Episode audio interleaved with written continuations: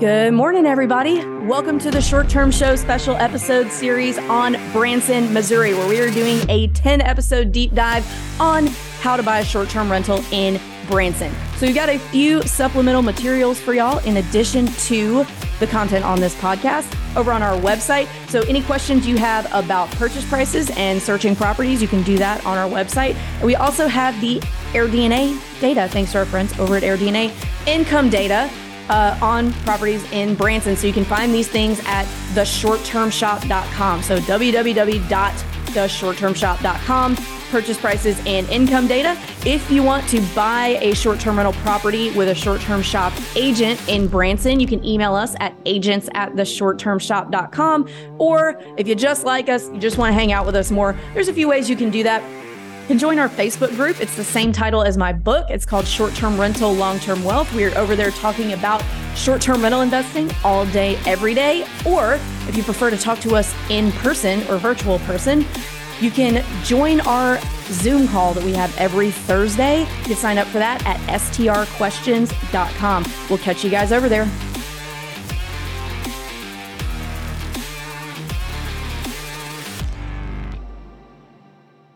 Hey guys, welcome back to another episode of the Short-Term Shop special episode series on Branson. Today, we're going to talk about setup. So we're going to talk about everything you need to do to get your property set up to be ready to go on the OTAs like Airbnb or Vrbo.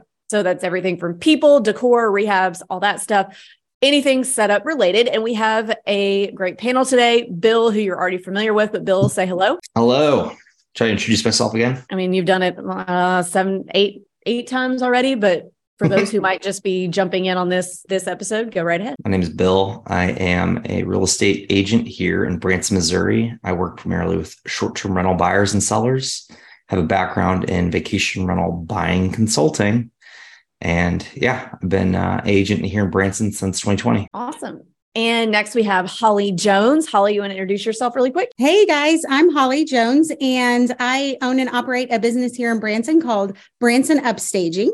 And I specialize in short-term rental, interior design, and setup. Awesome. So exactly the right person for this episode. Really happy to have you. Thanks for coming on. Yeah, thank you for the opportunity. All right. So let's say I've just bought a property in Branson. I've just closed, got all that stuff done. We've talked about that in previous episodes. So I'm ready to start getting my property ready. I guess I need a permit, right? How do I go through that process? You know, I jokingly mentioned ripping this right from Tyann when she posted something on Facebook. So, I mean, basically you register with the state of Missouri for sales tax ID. When you enter the address of your property, state will tell you what your tax rate is.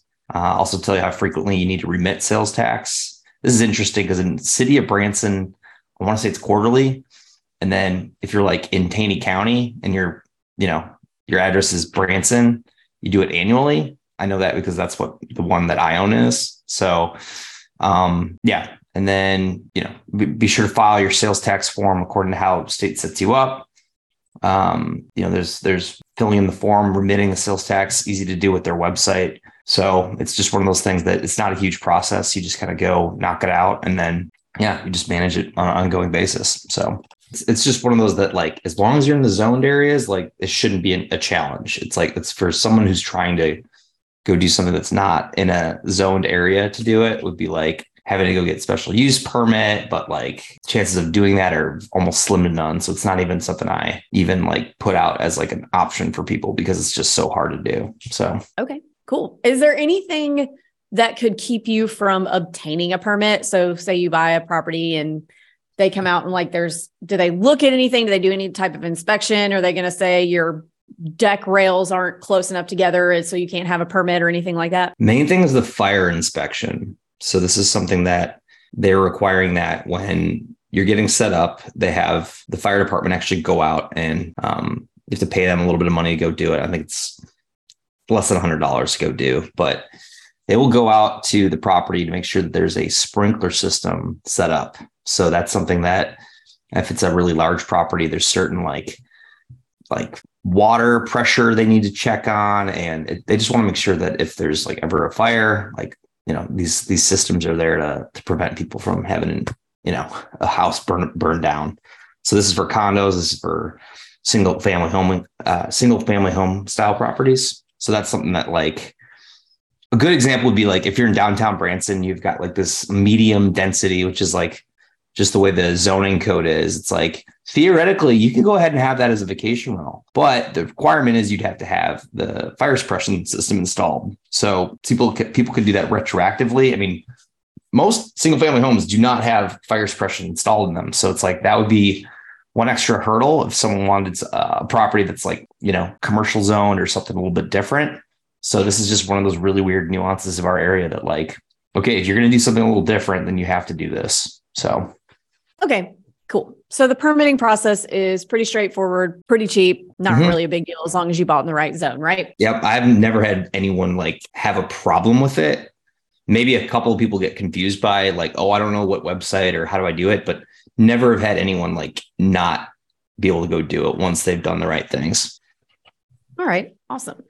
So let's talk about the property itself. So first we'll talk about furnishing and decor, and then we'll talk about, you know, what are we ordering to stock the property with for guests. So I have found over time, I really enjoy picking out things for, you know, if we're rehabbing a kitchen, I really love picking countertops and tile and stuff like that. But I will spend so much time doing that I will just stop and just put it all down and give myself analysis paralysis about it. So I found that I really am better off just hiring that out because I'll just never do it. I'll never actually get it done. I'll just browse until the end of time. So Holly, I'd really like to hear your thoughts on setting up on decor for these things, because a lot of them are condos. So maybe we need to differentiate.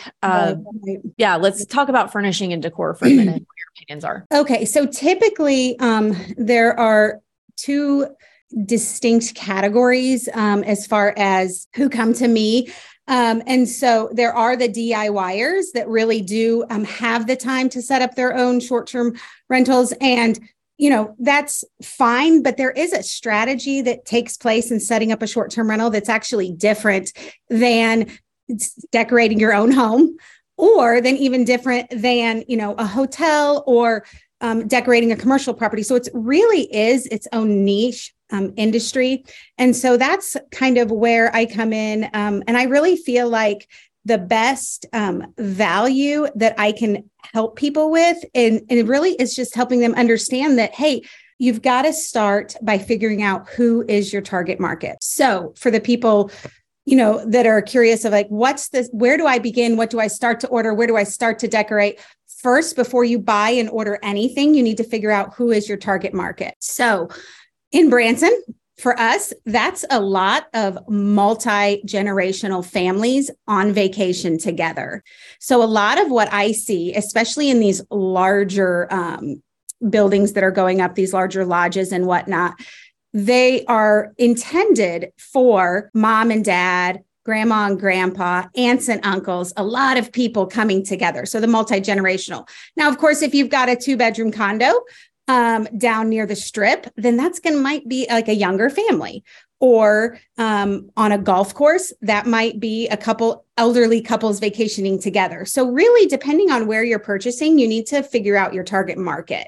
And from there, you can start to really design and implement your plan for furnishing and decor. Yeah, I totally agree with that, because different types of properties will have different guests. So bigger properties attract a different group. Yeah. Okay.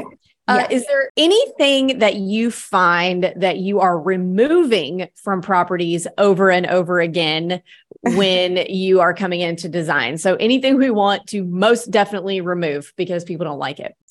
You know, I think that too much furniture, and where you feel like you walk into a space and you can't almost move through the property. They're trying to, you know, outfit this 2-bedroom condo for 10 people when it really should ideally accommodate 6, maybe 8. So a lot of the ones that I go into that that need fixing up just have too much cluttered, mismatched furniture. And so that's what I like to remove, is all the mismatched, old, outdated pieces. Otherwise, you know, when you're starting from scratch, it's really just thinking about the pieces that are going to fit the families that are coming in there that are going to last, but they're also mid-range in budget. Most investors, you don't need to overspend on furniture. There's a fine line kind of in that middle of where you don't want to go cheap. You don't want to put a bunch of stuff together that, you know, takes hours and hours to assemble and then breaks within the first hour of people getting there. But at the same time, you don't need to overspend and get super high-end interior design level furniture either. So, okay.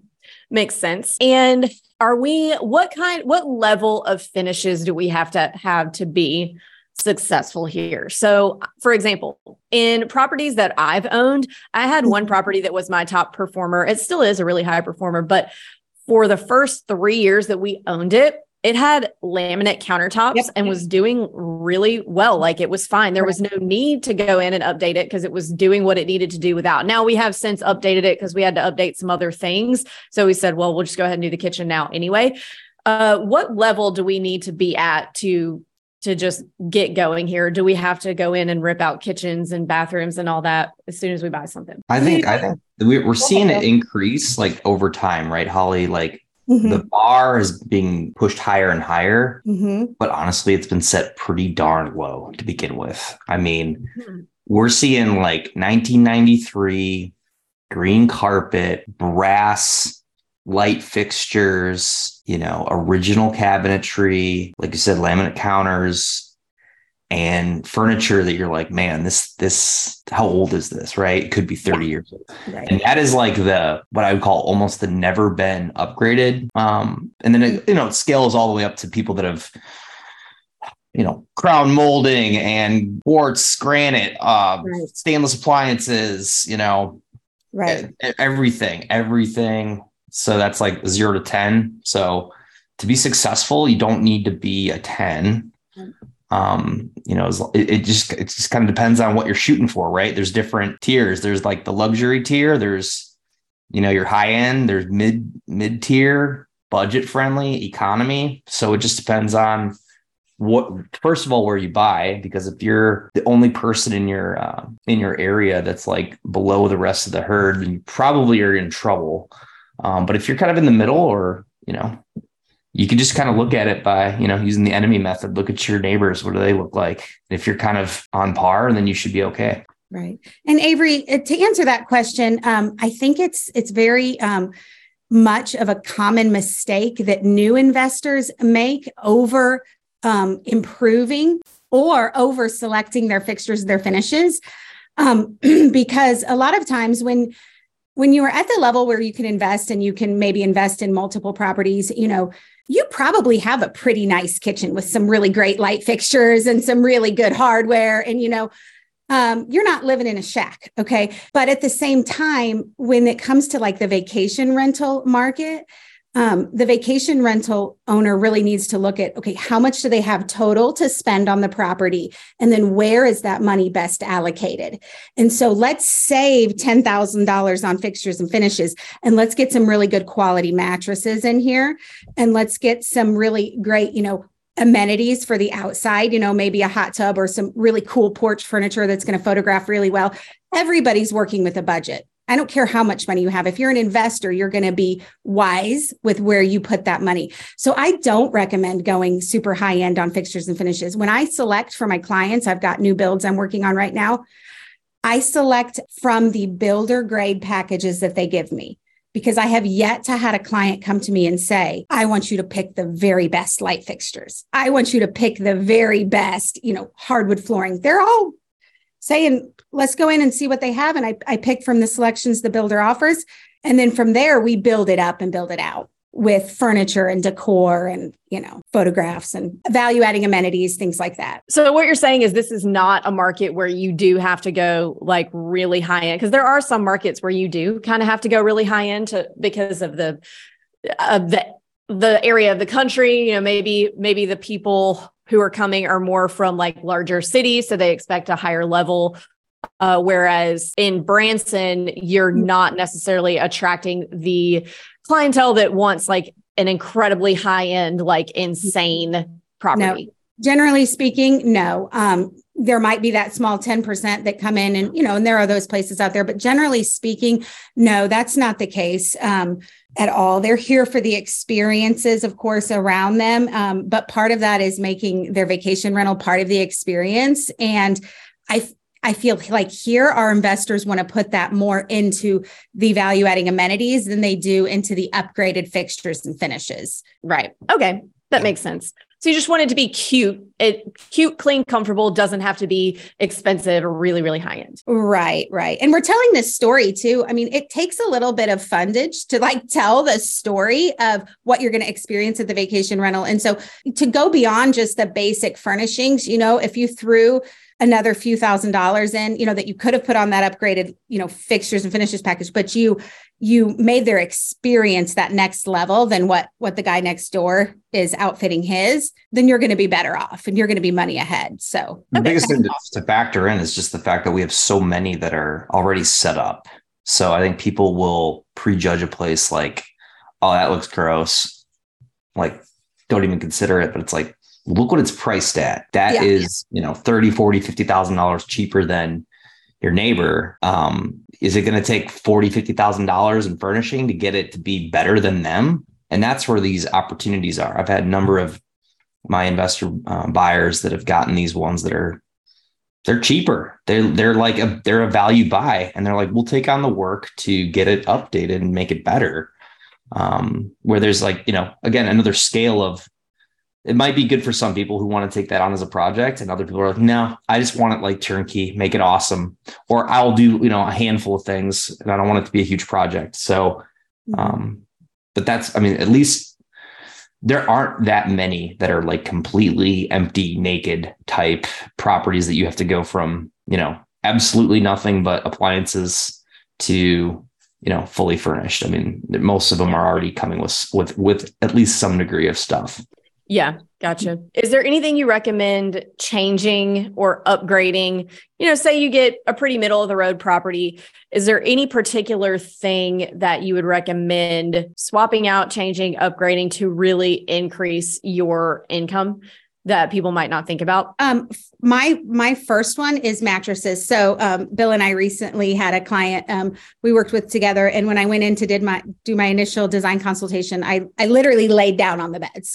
And then I reported back to the client, these mattresses are terrible. You've got to change these out. This was a furnished vacation rental. And she said, oh my gosh, I never would have even thought of that. Or I wouldn't have known that until I laid in it. Right. And you get that one bad guest review that says, they had a terrible night's sleep.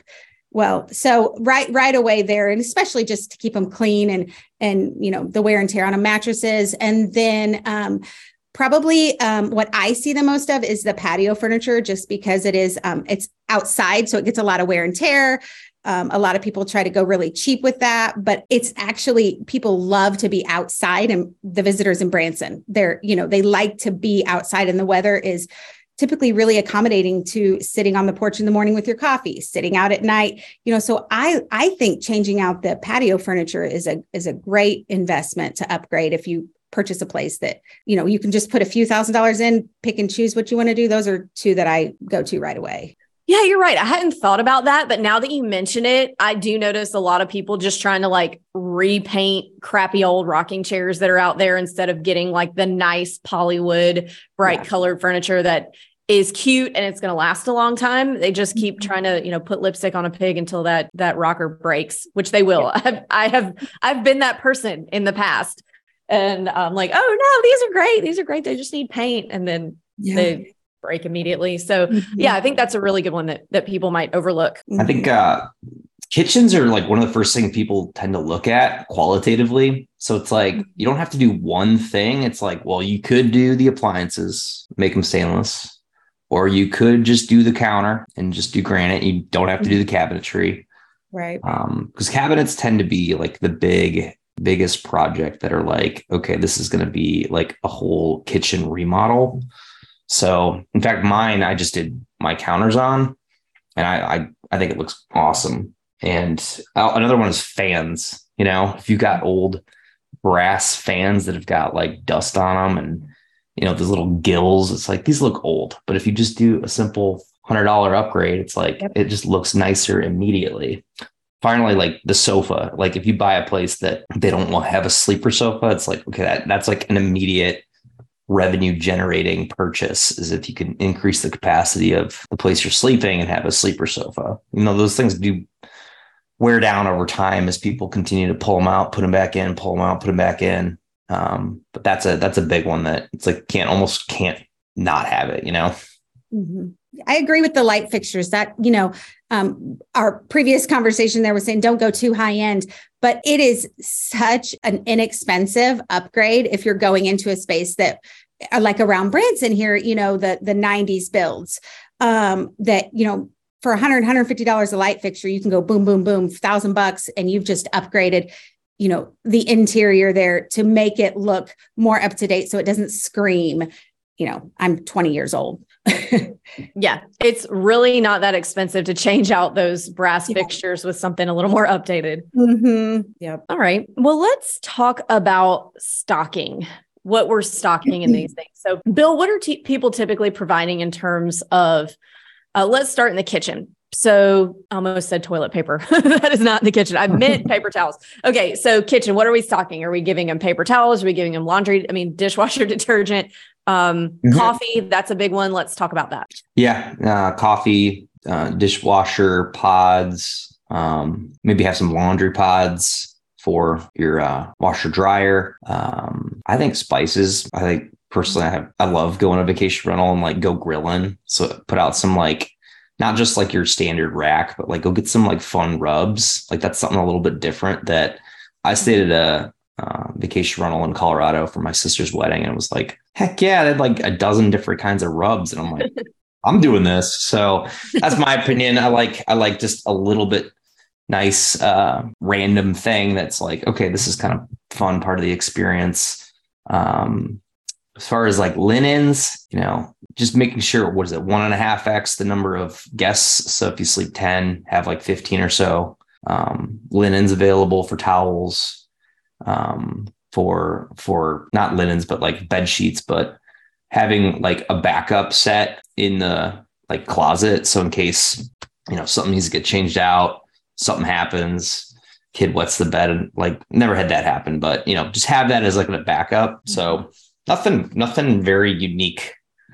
Oh, don't have pool towels. That's one thing, is since a lot of these people come, they'll take the towel down to the pool, they have a bunch of kids, you know, they're not keeping track of the towels. So don't provide like beach towels with your vacation rental, because people will take them and lose them. So that's something that I learned over time.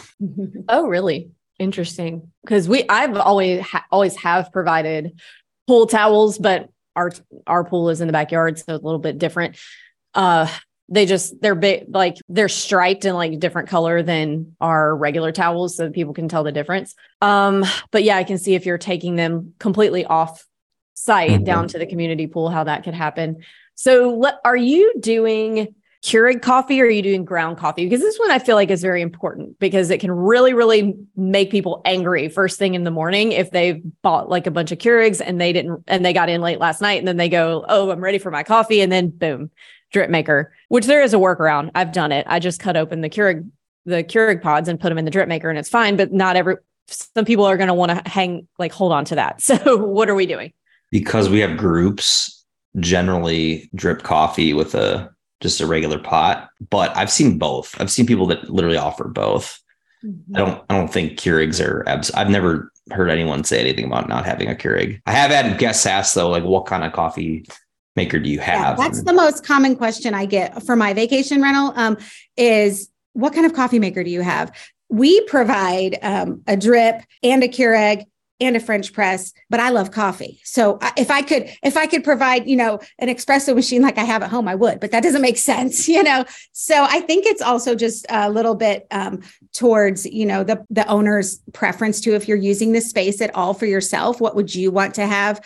But I definitely think you need to have a drip coffee maker. The Keurig could be the extra, but in our circumstances in Branson, where you've got a lot of people typically in one, you don't want a line formed at the Keurig for 6 people waiting to do their 1 cup. of coffee every morning. So I think a Keurig's great if it's an addition. I also think that a stainless steel carafe as opposed to a glass carafe is a great upgrade. Cuisinart has one of those, and I like it because, number one, it keeps the coffee hotter, but you don't have the coffee pot breaking, while people are there, and then you're calling your cleaner or somebody to come in and switch it out. So just those little upgrades that show that you care, for some people that's what it takes to book your place as opposed to the guy next door. Sorry, I was on mute.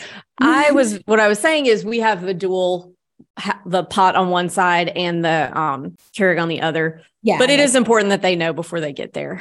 Yeah. And I like the spice idea too. There's some cool, just like already stocked spinny is a scientific term, spinny spice racks on Amazon that you can get that have, most everything people would need.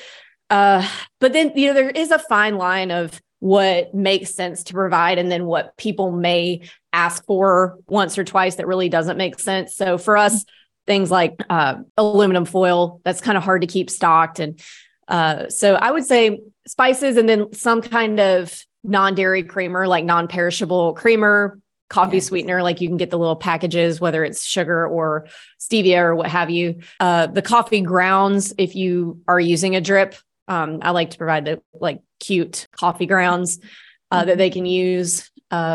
What else? We have experimented, and if it happens to be there, then great. But if not, then we don't promise it. Cooking spray. But again, that's kind of hard to keep stocked. So, but it's kind of up to you, but you don't want to just have nothing, because if you come in late and in the morning, you're like, oh crap, I forgot coffee. And then you find coffee in the kitchen. You're like, oh, score. And same thing, I think, with, if you get in super late and you're starving and there's nothing open, and if there's maybe a few bags of popcorn, or one of our agents in another market does a can of, or a jar of spaghetti sauce and a pack of noodles. So if they get there and everybody's just dying, there's something that they'll be super grateful for. They weren't expecting it, but when they see it thinking that they're just going to starve all night, they're like, oh yes. So I like stuff like that too. And don't promise it. Don't say, yeah, we've got spaghetti. But when they get there and see that, they'll be really psyched, because I've been there with the kids before and it sucks. I've been amazed by things I've gotten at my property that have just accumulated, where people are they're generous. They're on vacation, they'll buy some olive oil or something, and they'll just leave it. It's well, that's cool. Thanks. Yes. Love that. Same with aluminum foil. It's some of these things are, it's not a huge dollar item. So if they just get it, it's all right, well, we'll leave it. And there's that good pay it forward kind of good vibes. You're on vacation, pay it forward to the future guests. And I love that, because I've been able to, not have to worry about, hey, you're the guy that owns this place and we don't have XYZ item, so we're upset. It's well, I'm sorry. I wasn't aware. It's the middle of July. I've had 7 back-to-back bookings. I wasn't aware of it, but if, appreciate people that are out there. There's such a fine line of the cool community paying it forward thing. And then people being excuse me, your last guest left scraps of aluminum foil, and I'm pissed off about this. So you kind of have to just find your thing and stick with it. But okay, moving on from that. So what'd you say? 1.5x the number of guests in towels. So if you have 10 guests, you want to give them 15 towels. I haven't heard that before. That is, I like that. I like to have 3 sets of sheets, kind of like what you said. So one on the beds, one in the owner's closet. If they have a problem, somebody spills something, they can just text me and we'll tell them how to get it. And then one is with the cleaners usually. Oh, air mattresses. I just did an air mattress audit. Oh, goodness. I honestly didn't even know, because, again, I inherited fully set up one, and I never went through and inflated every single air mattress. So I was okay, let's see. Do these, in fact, work? Because I've had various guests be hey, we're having troubles. And you're uh-oh. Well, one of the things with air mattresses is they've got the button that flips to force air in and fill it up. And then they've got one that if you flip it the wrong way, it basically sucks the air out. So if someone were to troubleshoot that and be we can't get it to fill, it's well, maybe you flipped it the wrong way. But of the 3 that I had, one was leaking. So I'm glad I bought another one. So I have contingency plans for air mattresses. And would you know, of all the ironies there, I literally got a call about it like a week after I bought another one. They're like, we were just making sure you got an air mattress. You're good. I know you're good. So highly recommend that. Awesome. All right. So let's move on. Or is there anything decor or stocking related that you think we need to talk about before we move on to people? I think for decor, having location specific decor is really strategic. And we that live here might think, oh, that's, you know, that's tacky, or that's overkill, or that's too much. And there is a right way to do it.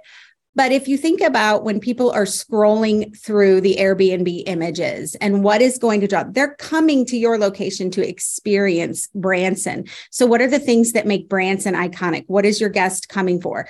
And, you know, there's a list a mile long of that, whether it's, you know, the views, the hikes, the amusement park, the lakes, all of those aspects can be brought in through decor, besides just going to Hobby Lobby and getting that farmhouse chic look going on. That's fine if that's your look for your house, but I don't recommend that for the vacation rental decor and setup. I definitely think that less is more. So spend a little more on that custom piece of artwork. Don't, you know, spend $300 or $400 on that. Don't go, you know, drop $300 or $400 on a bunch of stuff that you're going to sit on the wall or sit on shelves and have to dust and clean, and just, it doesn't make a statement, doesn't make an impact. So we really want to tell the story of what the guest is going to experience when they come to the area. So I definitely think that for decor. And then just anything that you can add for their. So if you, you know, have a lake house and you have it set up that you can offer a couple kayaks or canoes, and you show those in photographs, that's going to automatically elevate you next to the lake house guy that doesn't have any of that to offer, or, you know, a swimming lily pad, you know, that they could use to take on their boat if they rent a boat. You know, those things are expensive to rent, but they're not really expensive for an initial investment. So just looking at, you know, board games, showing those in your photographs. These are just kind of the little things you can add into the decor that also help them have a better experience. Totally. My in-laws love playing Monopoly on vacation. And yeah. I feel like such a jerk because I hate Monopoly anyway. It's entirely too long. And I feel very trapped about 25 minutes in. I like short board games. And so now I have a little bit of like a Monopoly trauma because I just hate playing Monopoly and they always want to play it. Right. And then I look like a jerk. So, but like, there's some really cute, like tic-tac-toe games that mount to the wall and they're magnetic and they serve a purpose of decor, but they're also like, oh, you could walk up and play a quick game of tic-tac-toe, you know, and it kind of looks cool in photographs. It's different. So those are kind of the types of things too, you know, that you can find online with a quick Google search. Yeah. Yeah, just something that looks cool in a picture, like, oh, I haven't done that before. Yeah. Let's play that. And a little bit different than what you've got at home, you know, little bit that leveling up. So, yeah. Awesome. I totally agree with that. Good point. Good point. One thing from the Short-Term Rental Wealth Conference was the differentiation between a vacation rental interior design and a residential interior design. And I had a perfect example of that when I was looking at a listing recently where it's like, it was a 7-bedroom Branson Cove $1 million lodge. And it looked fantastic, right? But it was extremely, the color palette, very neutral. And it's like, it looks amazing, but how is this standing out? Every room you flip through, same paint on the wall, same color furniture. And it's like your eyes almost start to like acclimate to it. And you're not like getting that emotional response that you might get with a little bit of a, you know, a mural on the wall or some type of fancy random thing that it's like, what is that? Like the peacocking effect is like what I like to say is like, because when I was analyzing, you know, high performance properties working at Evolve, it was like everyone in like Gatlinburg, Pigeon Forge had like some sort of peacocking thing or was like, you know, antler railings or, you know, a upside down canoe light fixture. It's just these things that you're like, what is that? And I think that's what's so cool about vacation rentals is because people get so focused on what are the numbers? What are the numbers? What are the numbers? What did it do? What did it do? What's it going to do? It's like, well, how do you quantify this canoe light fixture, right? It's like this is something that hey, if you don't know how to get your brain to wrap around this, then that's okay. Like, you don't have to, but this is something that is an attribute of this asset class that right. You just have to kind of know it when you see it. Yeah. Bill, and Avery, just to make a quick point on the differentiation between the investor and the male brain that's looking at numbers. And a lot of times okay, tell me the numbers. Like you said, well, how does it quantify there? But the people that are planning vacations are typically the females of the household, and they're much more emotion driven. And so therefore the decor and the presentation and the photos needs to be geared towards pulling the buyer in emotionally, because at that point, the numbers don't matter.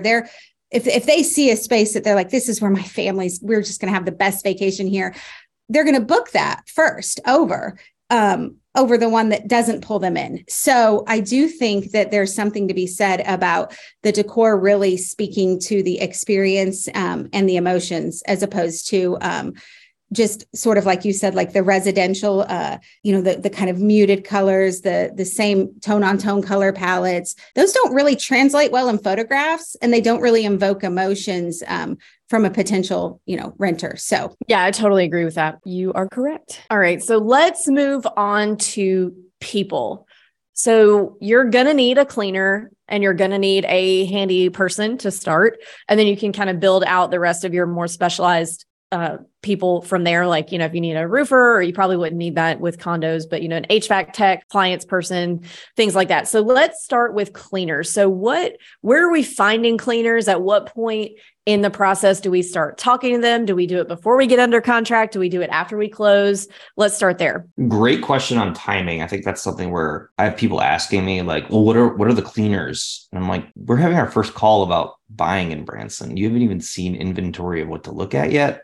Yeah. So not a bad question. It's just the timing of it. It's like, that's not a significant thing at this particular juncture.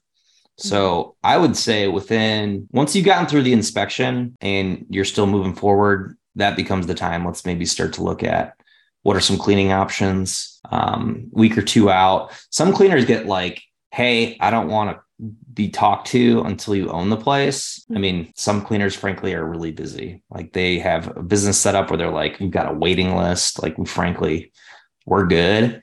But luckily there's enough young, hungry, cleaning individuals, couples, a lot of married couples that are like, we own a cleaning company, that they're willing to take on business and go for it. So it just really becomes a interview process and who you feel comfortable with. And I say with cleaners too, don't go for the rock bottom price, because sometimes you're going to get what you pay for. So I think in general, Avery, I've lived in Branson for 7 years, and it was definitely an adjustment when we came here. What I think I've learned is that because we are a tourist destination, and the infrastructure of the really solid workers and the people that really produce in Branson, those people are booked out and they're really, really busy. And so I do think, like Bill said, of course, it doesn't need to be the first conversation, like who's my cleaner, who's my manager, if you haven't even, put anything under contract. But there is something to be said about understanding the culture and the population here that we have that are the full-time residential people. About 10,000 in Branson. There's very few of us to serve the masses of the United States that come here to invest and to rent and to vacation. There's actually very few of us. And so you do need to be respectful in the fact that don't give, the cleaner, the handyman, the designer a phone call and expect turnaround within a week, because like Bill said, the good ones are booked out and busy. So, give the respect of the time that, okay, let's get you on the schedule, and let's not expect, because if you want that, then then you're going to get what you pay for. If you can get somebody to show up within a week to do something, you might want to be there to supervise it. Let's put it that way. So gotcha. Yeah. I just think that's something that people don't understand if they don't live here. I deal with a lot of out-of-state clients, and they don't understand what, even I'm working with, trying to get people to help me set these properties up. I've designed it, I've ordered, I've furnished, but then I need boots on the ground help. It's a lot of timing, and a lot of stuff goes into finding those right people, because there's just not enough of us to go around. for the amount of demand. Yeah, it really does. And speaking of demand, so one thing that I want you guys to avoid as investors, I see a lot of people say, well, I don't want a company. I want a person. I want a person. I want it to be the same person every time. And I don't want them to ever have a team member or anything else. And I get it, because they want, you know, somebody who's cleaned this 100 times is going to notice, oh, you know what? That's out of place. This needs to be fixed. I get that. But in order for a cleaner to be able to make money and like live, they have to be able to clean a certain amount of properties. And in order to do that, especially in peak times, you know, if it takes them 2 hours to clean a property and they've got to clean 5 that day, they can't do that. So you have to be okay with a team or a company, because people have to live, they have to make a living. And you also don't want just one single person either, because then if anything goes wrong, if somebody gets sick, something like that, you want to be able to have coverage. So my recommendation is a small company. And also in Branson, in an area like this, where it's a very established vacation market, the infrastructure for having a lot of cleaners and handymen and people like that is there. You're not having to train, in most cases, a primary homeowner housekeeper or primary home housekeeper and train them how to turn a vacation rental. These guys all already know what they're doing and have their processes. So my recommendation is not to come in and try to change their process because you watched a YouTube and somebody said to do it a certain way. Let them run how they run. They know what they're doing. In most cases, they've all worked for big property management companies. They're doing this all the time. So, you know, you may have a few extra things like, oh, you know what? I want to make sure we set out this gift basket or whatever. But don't come in and try to change their entire process of what they're doing, because you want your cleaner to want to work for you. Your cleaner is your most important person on your team, and you don't want them to not like you. You need to treat your cleaner like gold, because they are. So it's always, of course, have the conversation of how do you work, and make sure you're hiring someone whose communication style and way of working matches yours. But I would not come in and make people like check off 1,000 boxes of a checklist every time they clean and send it to you. So work with their processes. Maybe you need to add a thing or two, but don't try to come in and change it. Yeah. And typically, where are we finding these types of vendors? So cleaners,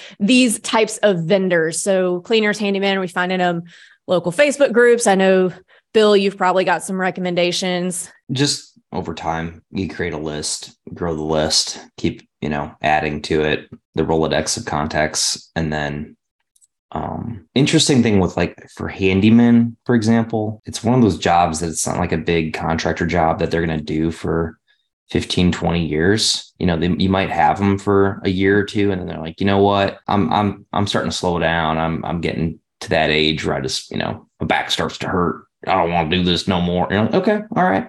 So having multiple backup handymen is important, just because you want to rotate around. All right. First of all, who does a really good job, but then, in case A is not available, we have plan B and plan C. And then, you could go on groups, find them. A lot of times people actually start out with their own, that they're cleaning themselves, and they're like, you know what, we'll clean it for others. So they'll put themselves out there. But yeah, it's luckily in our area, as long as we're within 30 minutes of everything, like you're good. We'll have options.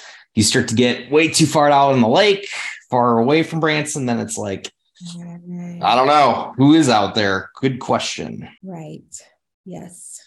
And in that case, if you do have a remote location in Branson, as for a short-term rental, then you just need to be prepared to pay more if you want, for your cleaner, for your handyman. In my case, if I'm driving an hour each way to set up a short-term rental, it's going to cost more for my services than if it's right downtown here in Branson. It's just time and it's travel. So I just think just be prepared for that, unless you just find that really great, neighbor out there that's the stay-at-home mom that will clean and, her husband does handyman work on the side. Those kind of people exist, and that's golden if you land on that. But that's something that, I would say would be a fair warning. If you're getting a remote location for an Airbnb and you want quality people to run it, then it's going to be a little bit more expensive. Totally. Anything else related to sourcing vendors or interviewing vendors that we haven't covered that you think people would benefit from hearing? I think that what I've noticed here is that a lot of the solid referrals come from word of mouth.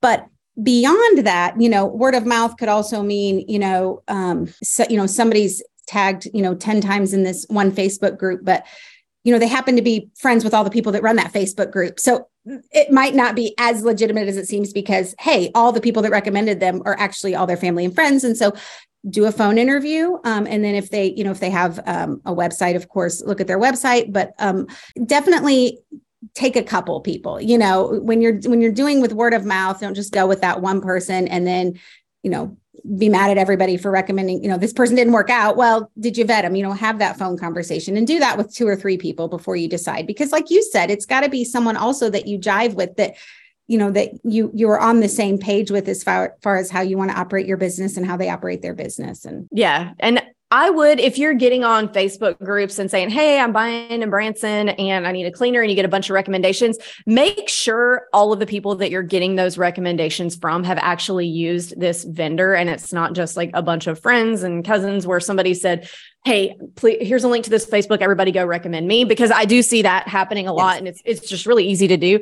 So just vet your recommendations. Just say, oh, hey, have you used this person before? And if they say, no, she's my cousin, well, then, you know, maybe that's not the best source of recommendation. Very true. All right, guys. So we're about out of time.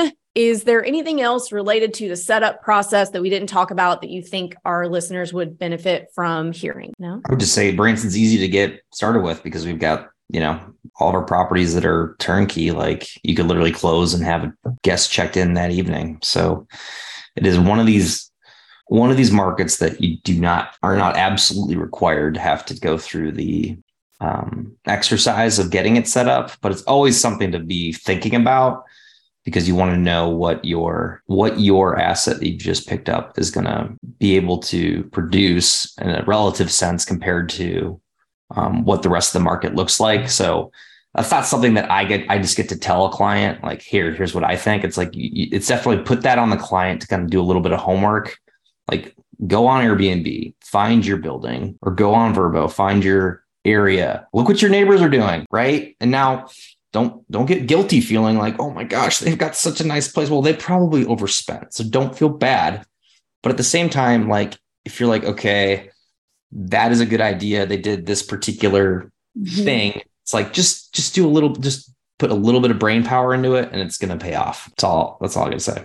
And Bill, yes, I think you're right in the sense of the ones that are already furnished and ready to go. I'm currently working on 12 new builds, furnishing them and for different investors. And so speaking to that, I would say if someone is looking at buying a new build, there is a sweet spot in starting your setup process. So 6 months prior to completion is too far, in my opinion, and my professional opinion. Let's put it that way. It's too far because if things get ordered, there's a lot of logistics that have to happen in order to get those ordered pieces into the property. And so if you just have, you know, an entire household full of furniture floating around and you have nowhere to put it because the builder is out 3 months over, then that'll cause you a lot of time and headache figuring that out. So, you know, 3 months prior, when you're really within that, you know, range, if you can see that close range, they're almost done, then you can definitely start pre-ordering and making your lists and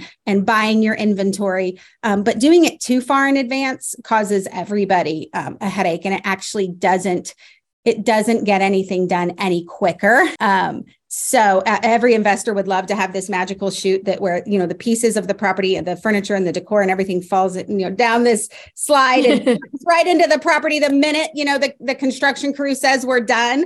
But that just isn't the case. So I think if you're looking at a new build and you're doing it completely from the ground up, I think 3 months is a sweet spot because you're close enough to start the ordering and supplying process, but you're not so far out that then you have the problem of what do I do with all this stuff now that and I have nowhere to put it. Mm-hmm. Totally agree with that. Great, great advice. Well, guys, if you want to buy with Bill in Branson, you can email us at agents@theshorttermshop.com and we will get you connected with him. Or if you just have more questions, there's a few ways that you can get those answered. So you can join our Facebook group. It's called Short-Term Rental, Long-Term Wealth, same title as my book. Or every Thursday, we have a live Zoom Q&A and you can sign up for that at strquestions.com. Thanks, guys. Thank you.